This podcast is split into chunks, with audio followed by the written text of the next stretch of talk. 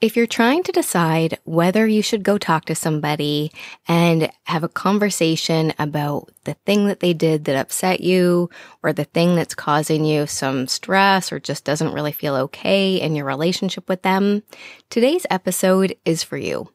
I'm going to be walking you through some questions and a process that you can use to get clear on one, whether or not you really want to go and talk to that person and put your time and energy into that.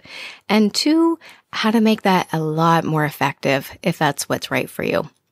You are listening to Bold as Love. I'm your podcast host, April Boyd, and I'm a psychotherapist, coach, and breathwork facilitator. And this question of when should I go talk to somebody about the thing that's bothering me, right? Should I talk to them about it? Should I just let it go? Should I manage it in a different way? Is it worth the time and energy to go and, you know, sit down with them and clear the air? This is tricky stuff, right? Because we've all had those moments when it's been such a relief and it's been super productive and useful to clear the air with somebody. And there's times when it did not go well, right? And there's those times that we wish we had have, right? And maybe we would have a very different relationship with that person if we had let ourselves be seen and known in a different way. So as I'm thinking through this question, right, of when do we go and talk about it, it reminds me of this idea I saw written somewhere. And it said, if it's bothering you in 24 hours, you should speak up within 48. So if a day later you find yourself still thinking about it, still kind of ruminating about it, then you should go and take care of that, right? As quickly as possible. And I think there's some truth to that idea that I like. And I also think that sometimes we kind of get pushed into this hurry of go talk it out without really doing our due diligence to one, make sure that that's also in our best interest and that that's going to be good for us. And two, to know what our hopes and intentions are with that conversation. So the first question that I would encourage you to think about is what is your goal for this conversation? What outcome do you want to see happen? What change or shift do you hope that having this conversation will create? Because so often we kind of just go in with our eyes shut and say, you know, we're just supposed to talk about it. And somehow the conversation is just supposed to create whatever it is that it creates on its own. But this question of what is your goal for this conversation is so important. So let me give you an example. I had a situation one time where I had met this person, her and I had hung out a few times. I really liked her. And I had this idea for a volunteer project that I wanted to do to help support the uh, refugees that were living in our local area. And she was somebody that I thought would be interested in, in partnering with me on that. And so I talked to her about it. She was super excited. She was really keen. And so we started to create these plans for what we were going to do and how this was going to go. And what I found was, you know, there started to kind of be this awkwardness where I wasn't really sure what was happening in the um, plan of what we were doing. And I was kind of getting frustrated and confused. And what I realized was that, you know, she essentially had changed her mind and was telling me no without actually telling me no right? She had made a different decision that she didn't actually want to participate in this in the way that we had discussed, but she never really told me that. So I was kind of just trying to figure out, you know, from the sidelines what was happening without really knowing. And that really bothered me right? And it really bothered me. And I had felt actually quite let down in that situation. And so that was fine. We had kind of left, you know, the project and I realized I needed to kind of just do that on my own or in a different way. And that was fine. But I noticed that when she would, when I would get a text message from her, I would feel this tension. And seeing her name on my phone kind of had this bad taste in my mouth. And I realized that, like, this was a thing, right? Clearly, this was bothering me.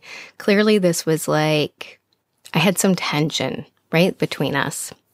And so, as I thought about my goal for both this relationship, right? Because this is this other really next important question. What is your goal for this relationship? Even though I had felt a bit let down, I had a sense that there was really good potential for us to actually be real friends. And that was appealing to me. And so I was like, okay, because I have this in mind and because this tension is weighing on me, I'm just going to clear it out. So I realized that my goal for this conversation was to allow there to be some risk that if this went well and she was receptive and it was positive, we could now really truly be friends. And if it didn't, then that's my answer and it's a done deal, right? And now I know to just really step back and quit investing energy over there. So the beauty was that when I went in there, ultimately to kind of just get this off my chest and see if this was somebody I could truly maintain a relationship with or that I needed to step back from, it was a wonderful thing because her response was very open, very self aware. She had said, Yeah, you know what? I've actually had other people tell me that in different work settings. Um, you know, that there's times when I've kind of done that as well. I've changed gears and backed out of things. And, you know, Thank you for coming and talking to me about this. It wasn't my intention to put you in this, you know, unpleasant position that it then put you into. And because of that conversation, she's now one of my close friends. So this goes back to this idea that you've probably heard me talk about before, which is boundary setting is not keeping people out, although sometimes it can be. It's actually an invitation to get closer. So, me going and talking to her was actually an invitation to say, essentially, not that these are the words I said, I'm interested in being actual friends with this person. Is that going to happen here? And so, the question that you really need to dig into what is your goal for this conversation? What's the outcome that you're hoping for? Now, there's times when I have made the decision to speak up and go and say my piece with somebody, not because I expected them to change or even to really be able to take in what I'm saying. There's times when I've gone to tell somebody, hey, here's how you're impacting me, just because I needed to see that I would take care of myself in that way, that I would speak up for myself. And so it wasn't really about the impact that that conversation would have on the other person. It was about the impact it would have on me. It was about building that confidence and that self trust that I will take care of myself. There's other times when we may need to speak up just because we need to set a boundary. And so sometimes we get into this thing when we think about going to talk to somebody about whatever that inflamed issue is between you. And it's tempting to kind of go back through the past of, you know, here's all the moments that have disappointed me, hurt me, offended me, right? Upset me that you've done. Here's all the reasons of, you know, why I'm now frustrated and upset with you. But again, when we check in about what is your goal for that relationship, is this somebody that you're actually looking to build a close, connected relationship with? And does that feel possible? Or is this just a time when you need to set a boundary? And if it's just a time when you need to set a boundary, then going back into all the past history of things actually just overwhelms people and creates a big conflict. That's when we end up in a big fight. So as I said, I think of a client in my life that has this um, family member, a sister in law, that, you know, constantly kind of pushes boundaries, constantly kind of throws her weight around. And in this situation, as we look about how she wants to go and have this conversation with that sister in law, really it becomes more about how do you want to do things differently moving forward rather than needing to necessarily go back and rehash and repair the past. So the conversation becomes not, here's what you did, you know, that upset me before. It becomes about, here's how I'm going to take care of myself by speaking up about what's happening in this moment. In this moment, I just need to set a boundary. In this moment, I just need to let myself take up space and be heard. See how that's two very different goals? Because when we look at this idea of what's your goal for this relationship, so there's some people that you might have in your life, whether that's a coworker, a family member, somebody that you're kind of tied to for whatever reason, where maybe the goal for that relationship is to get to a place where it's harmonious, peaceful, maybe pleasant and enjoyable but it's not necessarily somebody that you would choose to be BFFs with if you were meeting them in a totally free environment, right? Where you weren't essentially tied to this person. So when we look at it, one of the things that you know, I think we need to be aware of is often when we're going to try to talk things out with somebody, what I see is kind of a unidentified subconscious goal is we're often looking to be understood. I want to share information about what I feel and why I feel that way, right? And why I think the way I do. And it's a completely built in human need to want to belong, to want to be accepted, and being understood is a part of that. But there may be, but when we also look at it, it's actually really sacred and precious for someone to get to know you at that deep, intimate level. And so when we look at it this way, not all people are necessarily going to be able to meet you at that level of depth, at that level of intimacy. And so I think we need to do good self responsibility and good self trust kind of behaviors of before I crack my heart wide open, right, in front of everybody just for the goal of like, we should talk about it. I want to be really clear on what I'm opening myself up to and why.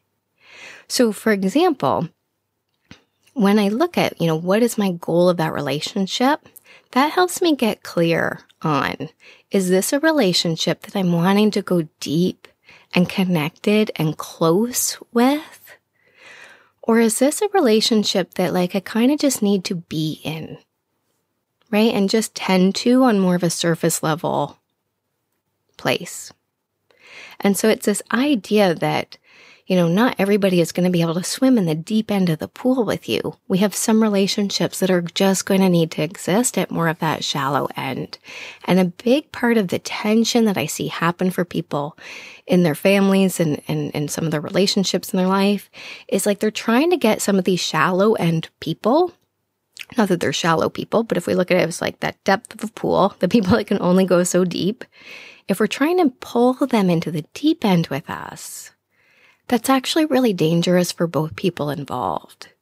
It's actually quite reckless to try to drag somebody into deep levels of intimacy without being aware of that's what you're doing. And it might be that that's exactly what you want to do, but you need to be aware of what you're bringing into that conversation. And so when we look at this idea of what's your goal for this relationship, as an example, my sister and I, very close, very grateful for her. And every once in a while, we step on each other's toes. Every once in a while, there's a moment of like tension and a rift.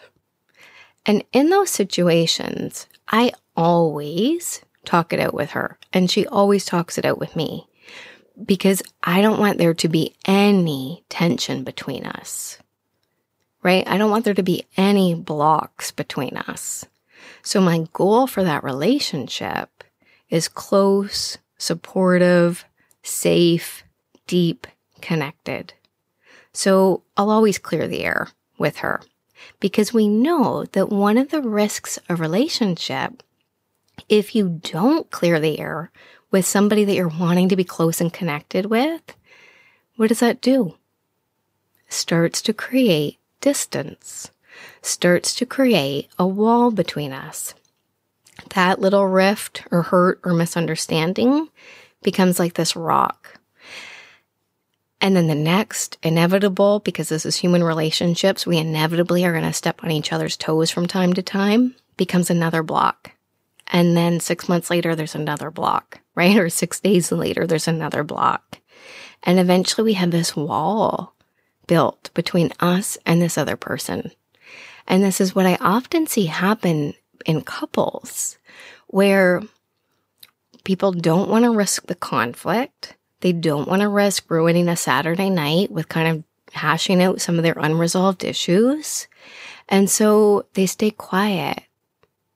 And then what happens, right? It's like it all gets kind of pushed under the rug until it's all you can feel in the room. And the relationship is over. It's destructed, right? We broke it. And we broke it by not tending to our goal for that relationship. This is somebody I want to be known by. This is somebody I want to be close to. Now, also there's a piece of self responsibility around this. This doesn't mean that we always just need to say how we feel. We're kind of just pushed in our culture now. There's kind of like this discourse and like, the self-help world and, and the coaching world and the therapy world, you know, it's like always just talk about it. Say what's bothering you, say what's bothering you. And again, I think we need to take responsibility, both for what we're opening ourselves up to and the impact that we're having on the other person, the energy that we are bringing into the room.